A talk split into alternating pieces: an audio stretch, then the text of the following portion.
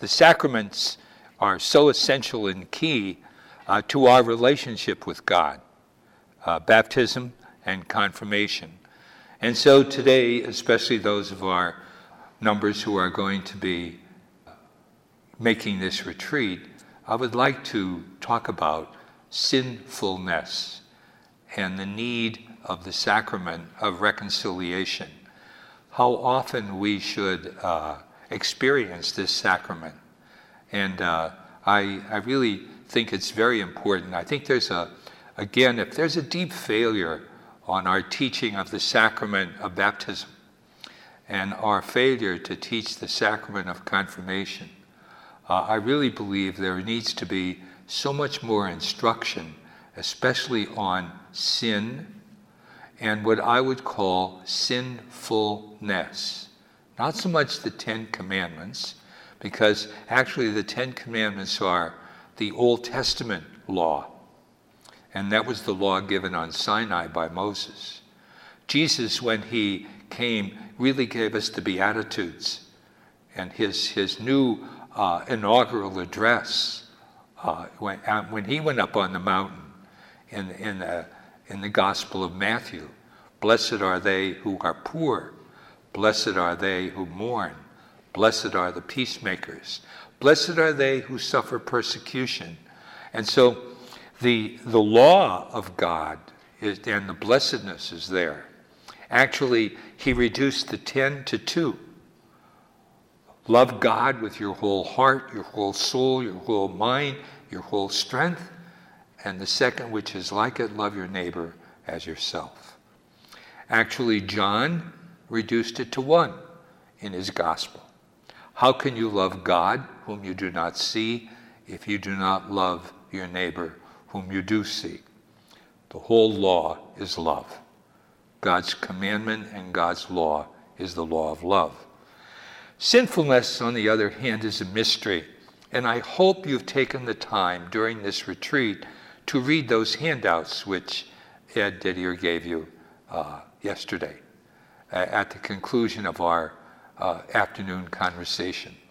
In preparation for, and, and today I'm going to be administering the sacrament of reconciliation as I meet with you personally. what is the sacrament of reconciliation? It's uh, after Calvary, which is really what the sacrament of the Eucharist is. It's, it's the, it's, the, the Eucharist is Jesus on Calvary. The Eucharist is Jesus risen from the dead. The Eucharist is Jesus present to us and we present to him. We, are, we, you know, if it's really false spirituality to say, if I was only there at Calvary, you are every day when you come to Eucharist. If I was only there when Jesus rose from the dead, you are. You're present to the paschal mystery of the death and the resurrection of Jesus Christ every time we celebrate the Eucharist.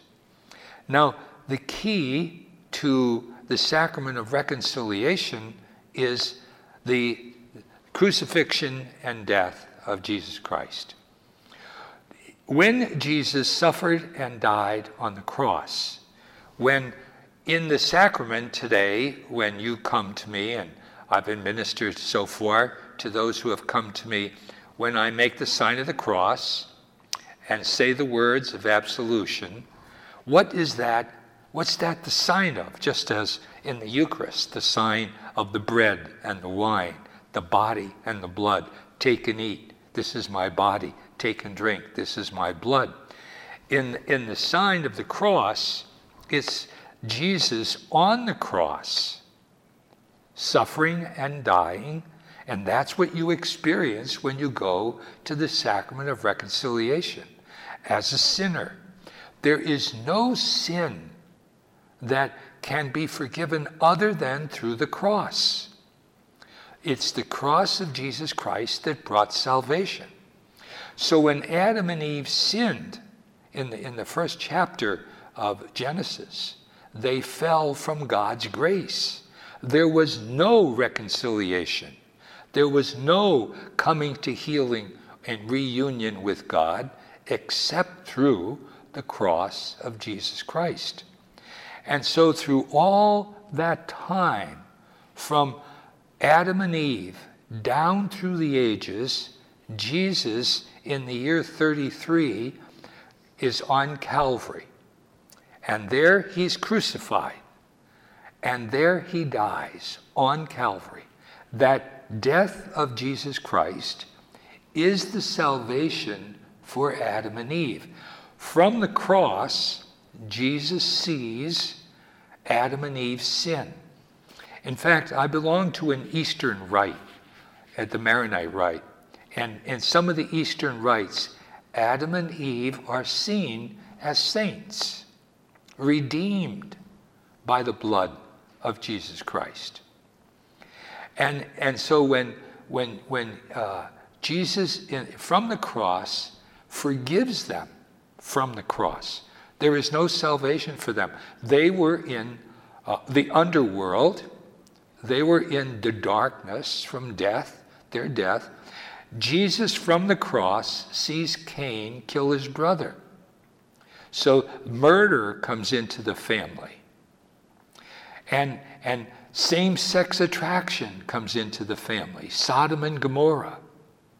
Jesus sees these, these uh, depravities from the cross. Every single sin that had ever been committed from the time of Adam and Eve down to Calvary, Jesus sees from the cross. The infinite love which the Son of Man, Jesus, is going to pour forth on the earth comes through Calvary. And so all of mankind is being saved through the blood of Jesus Christ on the cross. It's for the salvation of each and every member of the human race. And so it not only took place for those who were there, so what a shallow view it is when you make the stations of the cross. And I would like to give those as a, a penance today to those who will be coming. For the most part, I'll, I'll use that. I think it's so powerful. Because you see, in my sinfulness, in my brokenness, and in my living of the paschal mystery, I live the stations of the cross because of baptism. So we, we want to connect that from yesterday. And in my sacrament of confirmation, I'm living the stations of the cross. And in the two deacons who are here, and those deacons who are going to be ordained, you're, as a clergyman, united with Jesus in the sacrament of ordination baptism, confirmation, ordination. The paschal mystery takes place in you. You are Jesus, suffering and dying and rising, united with Him as the head. It begins on Calvary. That's when the salvation and the redemption and the forgiveness of sins takes place. Now, my awareness of my holiness, baptism, confirmation, ordination, it, when this becomes very, when I become very aware of who I am in Christ, now I can become aware of who I am as a sinner. Those texts that I handed you are so important. So many times, if we do not grow equally in our awareness of our sinfulness, as well as in our awareness of our blessedness, our holiness. I am Jesus in the world. And when I sin, that's depravity. I fall from grace into sin. What a horrible wickedness that is. To go from being Jesus, The fall is enormous. Right now, in this chapel, and I'm convinced of it every time a retreat takes place, there are an enormous number of devils here. And they are very aware of who you are, even though you may not be aware of it. Who am I?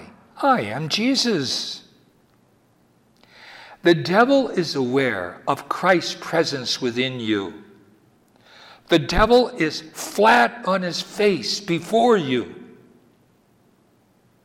because he recognizes the Christ in you. The power of Jesus in me is powerful over those spirits that are evil. The little flower, when she was just five years old, saw the devil right on her windowsill, and she made a little sign of the cross. And he was terrified, and he left her as a little child. She was aware of who she is. And so the demons, aware of the dignity and beauty that is in us, hates us, hates us with a, with a terrible hatred and the violence with which he goes after us to destroy the divine life that we have received. Why is there such a clash? It's, that's why we call it a mystery. Why would anyone in union with Jesus Christ, one with Christ, want to ever abandon that union? That's a mystery. That I, John Esseff, one with Jesus Christ, would ever sin. And so the church always approaches sin as a mystery. It's a tremendous mystery. And there are involved many spirits. And we want to enter more deeply into the spiritual realm as we come to know our holiness, our oneness with Christ. And as that grows, as my awareness grows, that's what those articles are going to show you. That as I become more aware of my union with Christ, I become more aware of the depravity of sin. Sin then takes on a darkness. It's not just breaking a commandment, it's destroying the divine life that's within me. That's what sin is. Sin is taking Christ and throwing him out of my life. And there's nothing more that the devil wants than that. And there's nothing less that God wants than for us to become aware of our own dignity and beauty in the sight of God. And so, as the Father looks at Jesus, who dwells within each of us, and wants to have us grow in that divine life, the evil one wants to totally destroy that divine life that is within us. And so, my soul and yours is a battleground between the forces of light and the sources of darkness, the forces of love and the forces of hatred. There's a complete head on crash in every soul. And that's what the mystery is of sinfulness. Now, as a child, when I was introduced to this sacrament, one of the worst ways that happened to me and I would like to go over that because some of us still do it this way. That's why I'm bringing it out. Uh, when I was a little boy growing up in Wilkes-Barre, Pennsylvania, we didn't have the vigil for Sunday at that time. Saturday, today, always was the sacrament of reconciliation. Almost everybody in our parish, almost everybody, went to confession every Saturday. I don't know what happened to it. Even as a young priest, I remember long lines of confession every Saturday. And that was ordained in 1953. Something happened to mess us up on how to exercise this sacrament. Anyway, the, the, the, the Esseff family, as the families in our parish at St. Anthony's and all the families around us used to go to confession every Saturday. My father, he didn't sometimes want to go. He'd say, I don't have to go this week. And my mother'd say, Do you think you're the Immaculate Conception? And we'd all help him examine his conscience, how many times he cursed that week. So, in fact, my father was the champion curser of northeastern Pennsylvania. He was a truck driver, and he really had a vocabulary. He didn't only know the words, he knew the music. Wow. When he got going. And so down we go every Saturday, and my mother, and myself, and my brother, my sister, all of us would go every Saturday. And we tell Father Corey our sins. And we were instructed that before you go to confession, you had to examine your conscience. And that's really the, the way we did it, I think, is why I want to talk to you about this. What we mainly did was introspection. Now, if you read the articles, that's no way to find out your sins, to introspect. What I did this past week, you'll never find out what separates you from God by introspection. Uh, and, but that's how exactly we did it. You know, uh, the number of sins we had, the times we committed them, the circumstance of those sins, and then we, after examining our conscience, we go in to tell Father Corey our sins. We tell the priest our sins. He would give us a penance. We would recite the act of contrition, he would give us absolution, and then we'd go out and say the penance. But you will never be able to know your sinfulness by going over the things that you did that past week. You know, number of times we disobeyed our parents, the number of times we, we cursed, the number of times we fought with our brother and sister, and that's the way it was. We, we went and we confessed these things week after week. The problem is, people grow up and they still do it as, as those children did it. You could never understand what separates you from God, even as children, unless you ask the help of the Holy Spirit. Only God can reveal to me what separates me from God. Only God.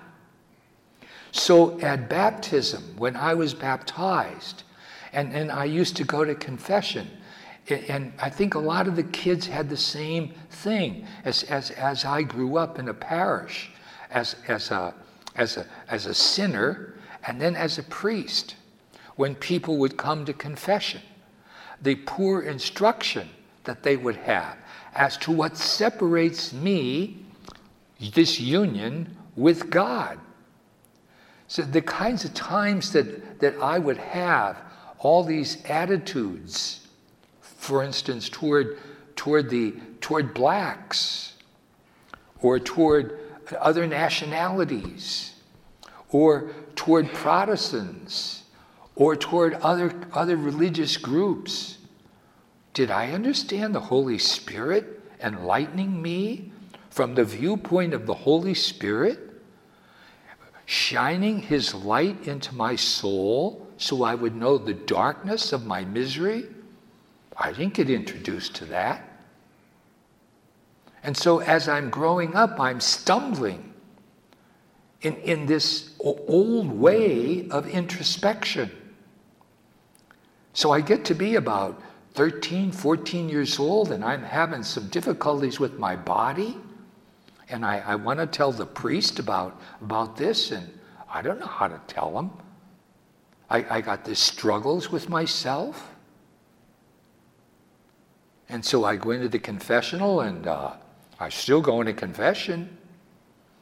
And uh, one of the ways I resolved it was uh, I, I changed my voice. I didn't want the priest to know who I was. Bless me, Father, for I have sinned. I, I developed an English accent. And so whenever I had this sin, that's what I would do. And uh, one time, Father Corey said to me, John, tell your grandfather I want to see him. I thought, oh my God, he knows who I am. What a stupid way. What a stupid way. And that's true. That's why I'm telling you this. Many of us carry these wounds and we're like afraid to say what it is. You go to the doctor and you don't tell them where the bleeding is. Stupid. Use of the sacrament. The only one who can heal me is the Holy Spirit. The only one who can reveal to me and diagnose my misery is God. And some of us approach the sacrament, even now, of reconciliation without calling upon God to reveal it to me. So read those articles, they're very important. For instance, I think if there's 18 of us here, there's 18 different saints. Each of you are very unique. But there's 18 different sinners. Each of us has a different brokenness, a characteristic weakness that goes all the way back in my life, right from the time that I was little. That weakness is just, it's in us, in each one of us. That, that little sack of pus that comes with original sin is in every single human being. Every one of us has this sinfulness. It's a tendency. It's a characteristic that takes us away from God. And the Holy Spirit is the one who reveals that tendency to us. And I would call that, for each one of us, a core wound. And it's different for each one. And each one has to come to know an event in my life or time in my, my development when this particular tendency began to take over. So if I find myself, for instance, with a tendency, this, here's one that I think is a deep wound in nature. In chapter 7 of uh, Matthew's Gospel, stop judging, so that you may not be judged. For as you judge, so will you be judged. And the measure with which you measure will be measured out to you. Why do you notice the speck in your brother's eye, but do not perceive the wooden beam in your own? How can you say to your brother, Let me remove that spot and splinter from your eye, while the wooden beam is in your own eye? You hypocrite. That's the gentle Jesus saying that. Remove the wooden beam from your own eye first, so that you may see clearly enough to remove the splinter from your brother's eye. Am I a judgmental person? Do I have a judgmental mind? Is that what takes me away from God? Is that my core wound? I was uh, having spiritual direction with a group of spiritual directors. And in fact, down at the uh, place where I'm going to be going after I leave here at Broomtree. And one of the directors had a, had a rubber band around his wrist. And another director, just out of curiosity, said, Is that to remind you of something, that rubber band around your wrist? And he said, Oh no, he said this. And then he told us what it was. He said, I discovered that my mind is very judgmental. And he said, I, I didn't realize it, but I could see that almost everything that I would be thinking about, I would begin to judge people. He said, in the first day that I wore this, I snapped it because I take it, and when I see myself judging someone, I snap it. He said, The first day, I snapped it 88 times. Now, do you have that kind of mind? Have you come on this retreat and there might be someone here you hardly know? I don't like her. Who does she think she is? Is that the kind of mind you have? Do you catch yourself sometime judging people? You see, I can tell you, as we were yesterday, that you're called to be Jesus. I am called to see everyone with the eyes of Jesus. But this judgmental mind is so full of pus. I don't see Jesus in everyone. This is the disease that day after day takes me away. Not only 88 times, it's when I begin to see that's the kind of mind I have. Oh, God, deliver me. If you begin to see the depths of your misery when you have this kind of mind, is that your brokenness? I don't know. But as you, the Holy Spirit begins to reveal to me, we have hardly begun to really put on the mind of Christ, which we are invited to do in Philippians. Put on the mind of Christ. See Jesus in everyone. See the best in everyone. Did you ever meet somebody like that, so beautiful, so Christ like, that everyone they see, they see the best in that person? What holiness exudes from that person. And yet, this judgmental mind that keeps us and prevents us from living that life more fully. It's a disease. It's a terrible disease, judgment. There's another one that I find it's, it's a horrible and it, it's very clerical. It belongs to clergy and their wives. And it's envy. And it goes way back. The disease can be there. A, clerics, when they get together, so jealous, so envious. And, and the, the, the beginning goes, where does it go? It, it, it's not to accuse anyone of that, but if that's what is going on in me, how much I want to know it. Where does it begin? Most of the time in childhood. When you were a little girl and your sister got a new dress, you were jealous.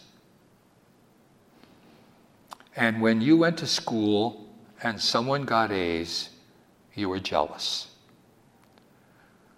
When you played sports and someone got chosen for the team and was better than you were, you were jealous. When someone got higher marks and was chosen for honors, that was like it was suffering in you jealousy. It actually hurt. And as you went along, then you began to want to cover it up because you didn't want it to be seen for what it was. But then you, when you went to work and someone got a, six, a higher position than you, look at the development of that pus that was all the way back in my life from the time I was little. And I try to cover it up. I try to not let people see it. But basically, I am an envious and jealous person. One of those great characteristics, you know, in the, in the 15th chapter of Luke's gospel, we have the sinner, you know, the prodigal. You know, I don't know if any of you had a history of alcoholism. But it's pretty obvious when someone gets drunk or does drugs. But the kid, the younger son, who goes out and does that stuff or gambles his father's fortune away, and the family, they get picked out. This is their pus. They have an addictive personality and they go downhill pretty fast. And so as drunkards, as, as drug addicts, they're quickly seen for the disease they have. And all of us, in one way or another, have either met it in ourselves, even. You know, one of my great ministries is to minister to recovering alcoholics and drug addicts. Marvelous ministry. One of the greatest group of people I ever met that I work with. They suffer terribly, but it's a, it's a disease. And it's there it is in the body. You know, the, those who have these addictive tendencies. And, and you can see it on uh, advertisements. You know, you see this little girl, and it's really true. She's 11 years old. And she said, if I start drinking, because it's alcoholism and this kind of addiction is an inherited tendency. If any of you, especially, have an alcoholic parent or grandparent, you should be very careful that you inherit a tendency. It's like diabetes. There's an inherited tendency. You have to be very, not that everyone is going to be an alcoholic that comes from an alcoholic uh, inheritance, but it's there. The brother of that uh, younger son, what about him? He had what I call clerical pus. He stayed at home, but he was judgmental of his brother. He didn't know what his brother spent his money on. And he said, Who spent your fortune on prostitutes, judging his brother,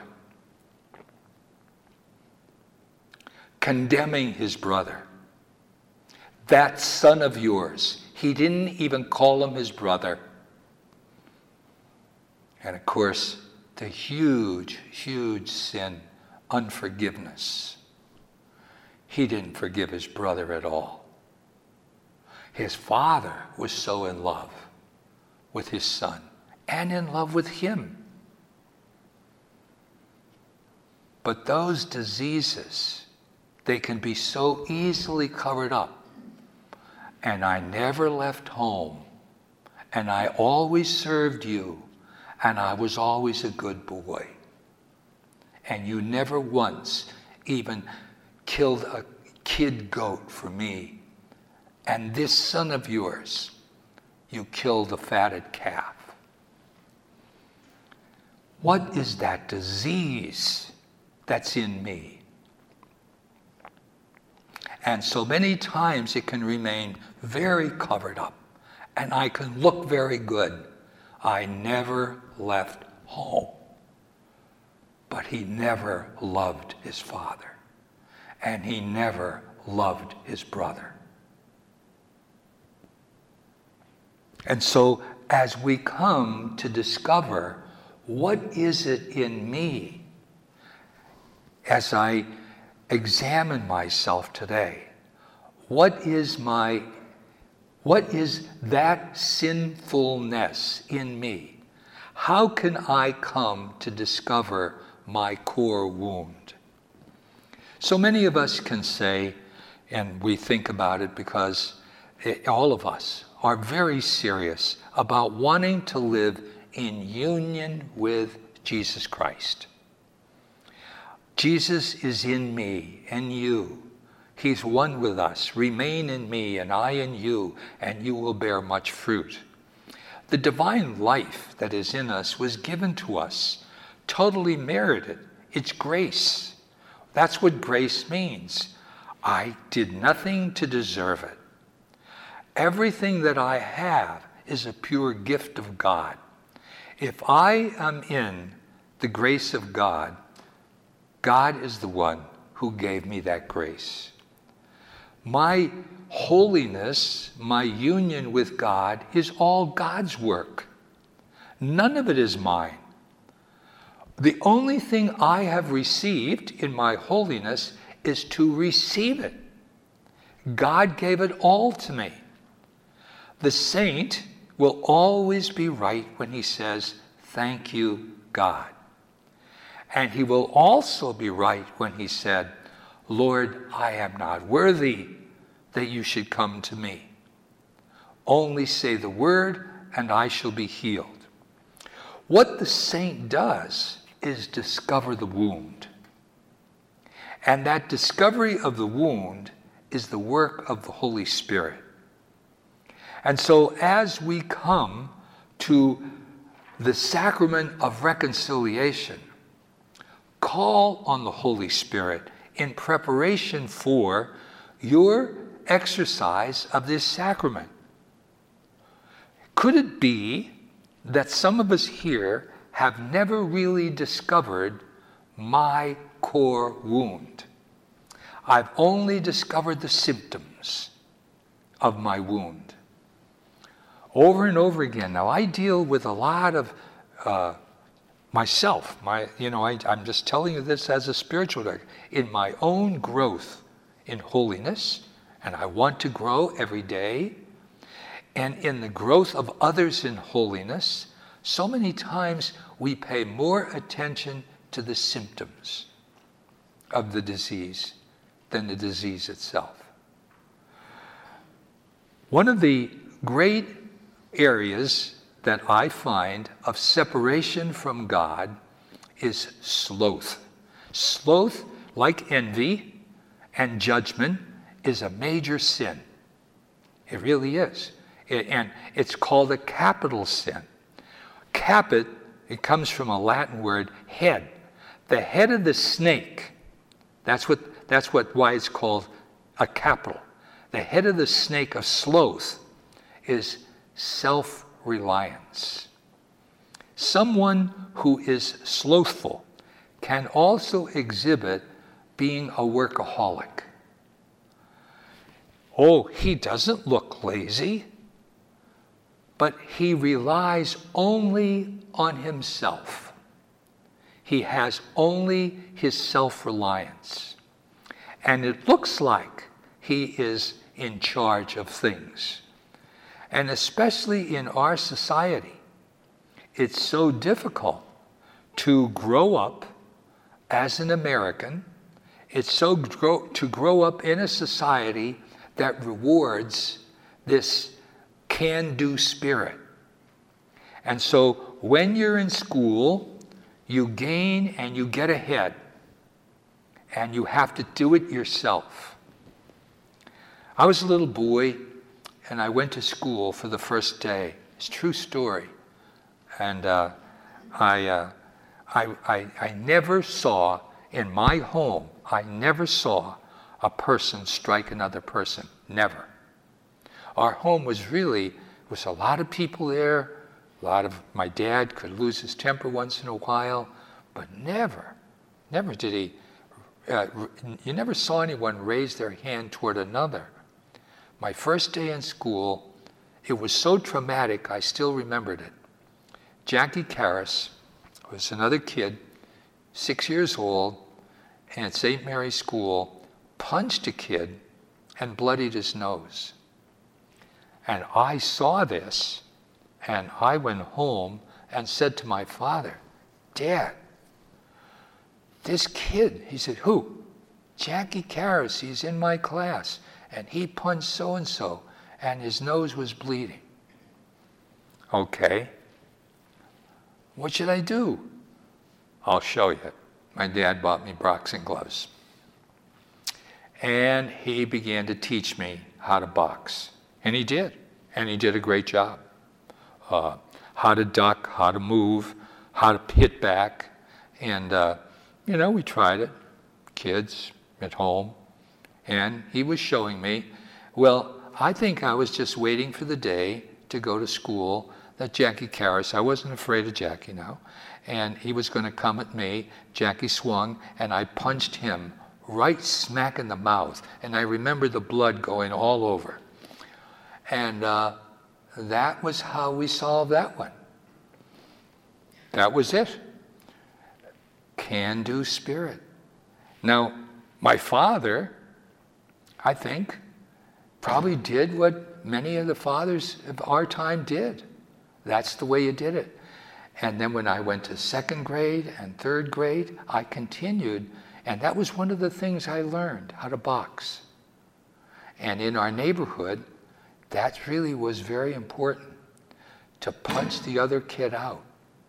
And when I remember in high school, it just continued with me. And this, uh, this uh, attitude of taking care of yourself, this attitude, and I never heard about loving your neighbor or your enemy in that sense, but was punch him out before he punches you. Now, that's the world that's all around us now. That's certainly not the gospel. That's certainly not Jesus. And somehow, somewhere or other, that, that began with me in first grade. In first grade, I learned how to be the top of my class. And I would always want to come home with A's and the best marks. Be successful. Be the best. Be number one.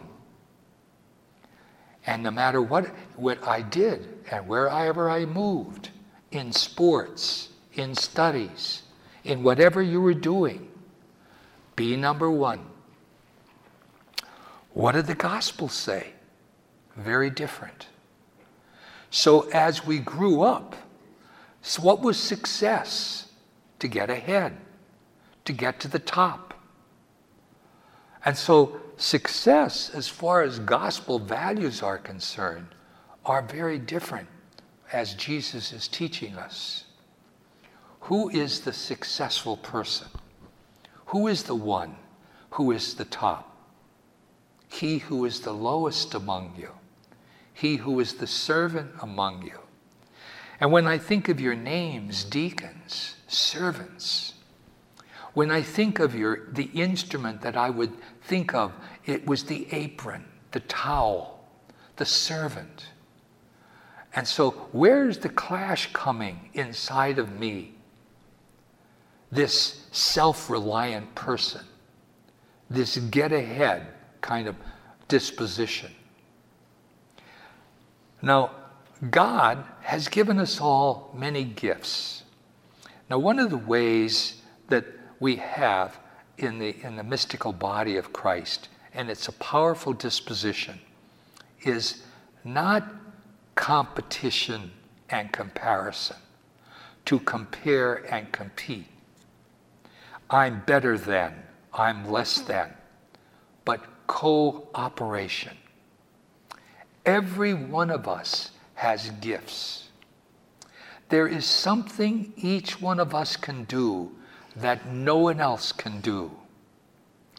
Each one of us has a value so specific, so unique, that no one else in the world can do it as well as I can when I discover that beauty that is within me. And what is that? It's the true I.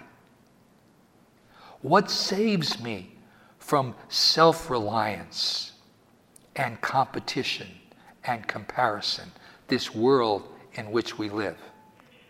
What a different view then I begin to take with regard to this attitude of sloth. And yet, I think as we grow up in this society, it's so subtle have you ever asked the Holy Spirit, can you reveal to me, do I have a compare and compete attitude? With regard to my brothers and sisters and when I was growing up, with regard to other people at work.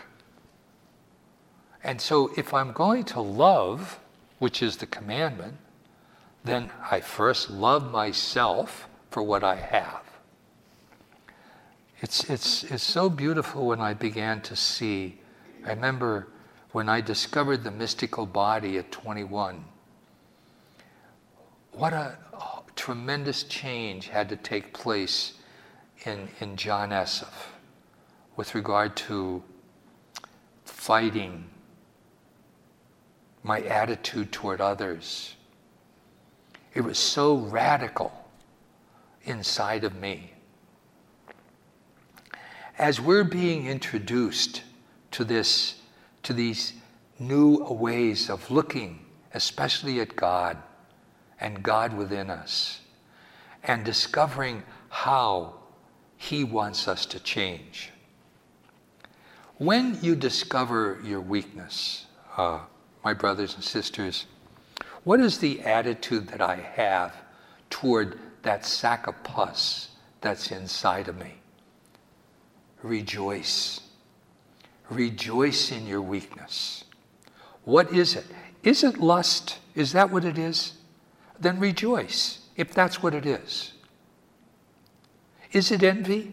Rejoice if you discover what it is. Because now, once you discover it, you'll know how, through His grace and His help and support, to remain in union with Jesus who is in you. Without Him, you can do nothing in order to overcome our weakness. That's why Paul, Paul was so full of, what was Paul? I, I remember one time, and this, this really came to me uh, a couple years ago. Who was the person in my lifetime that I saw like Paul of Tarsus? We had the year of Paul. And as I began to pray, Paul of Tarsus, what was he? He was a zealot. He was a zealot for Judaism. He was so angry with this new way, these Christians, that this way that Jesus had introduced, and he was a Pharisee, and he was going to blot it out. And he was the one responsible for killing Stephen. And he was going around throwing these people in jail. He was so on fire. What was he? he was on fire for the wrong thing. He was a zealot. Who in my day did I know like that? Osama bin Laden, I began to pray for him. I began to fast for him. I began to ask God. And finally, I put out on YouTube a challenge to him. And I kept praying for him. And finally, I heard he was killed. And I thought that day that I heard that he died. Do you know when he died? Our president said, Human justice was done when Osama bin Laden was killed. And I think he was right. That human justice, he killed others and he was killed. But he died on the Feast of Divine Mercy. Who knows, 10,000 years from now, where we'll find Osama bin Laden? Will he be in hell for what he did? Or will I be condemned that I didn't pray more for him? Or that he was hated because those hated him was caused by his own hatred. Why wasn't he converted? Because people like me didn't love enough. God's mercy is infinite. Now, when I discover my misery, and that's what sin is it's misery. Each one of us is miserable. We're a miserable sinner. That's who I am. I am a sinner. And my sinfulness is always, remember this, finite. Osama bin Laden's sins can be counted, they're finite.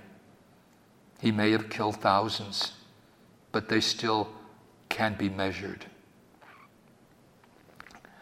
God's mercy is infinite. It can't be measured. It's beyond measurement. The divine mercy. That's what the cross is. That's what this sacrament is. And so the deeper your wound, the deeper the mercy. There's someone here who is the worst sinner. You're loved the most. By God. And so, as you discover your misery, the deeper you go into your awareness of your sinfulness, the greater the mercy of God that's waiting for you.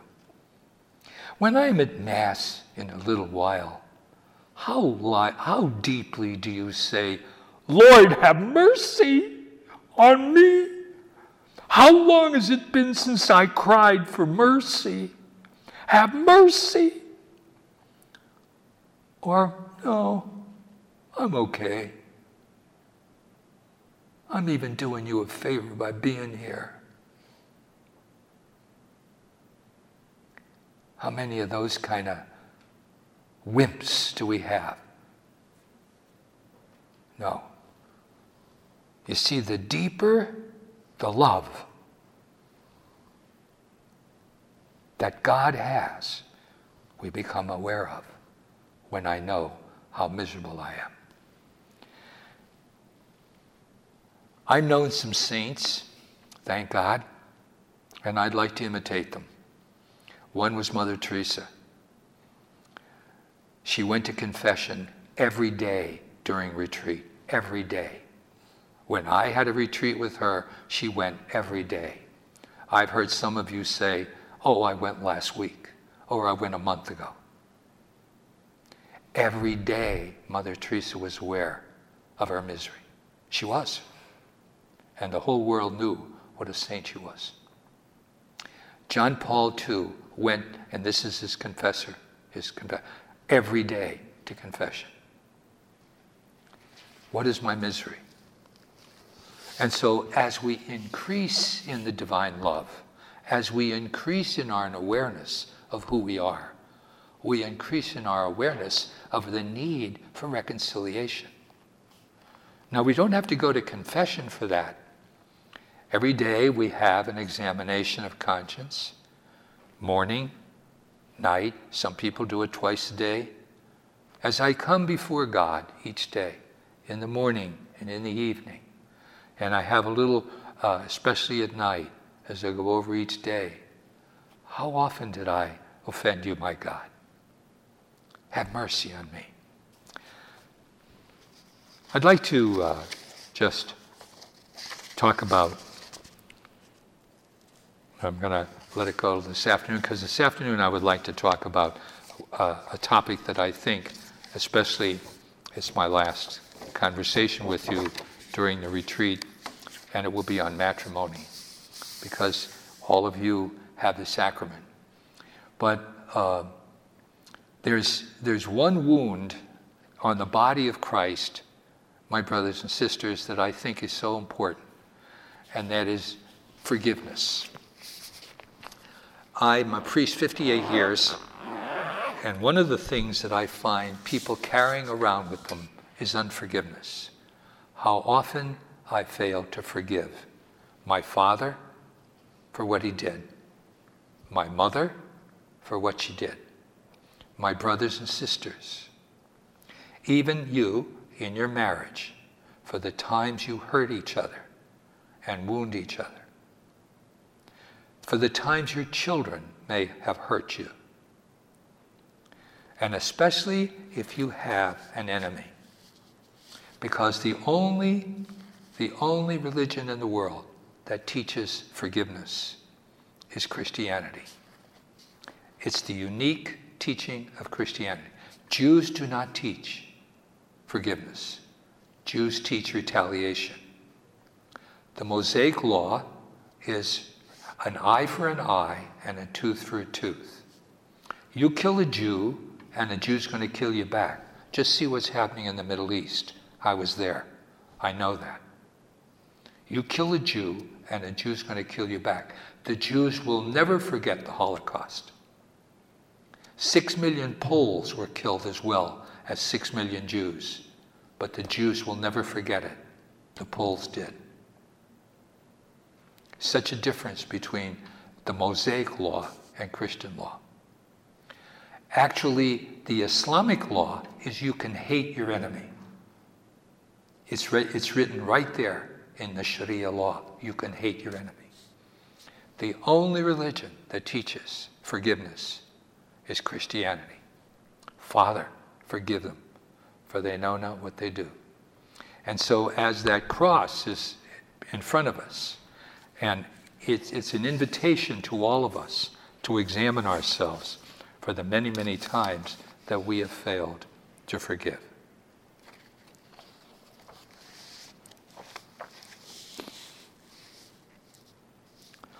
Lord, have mercy.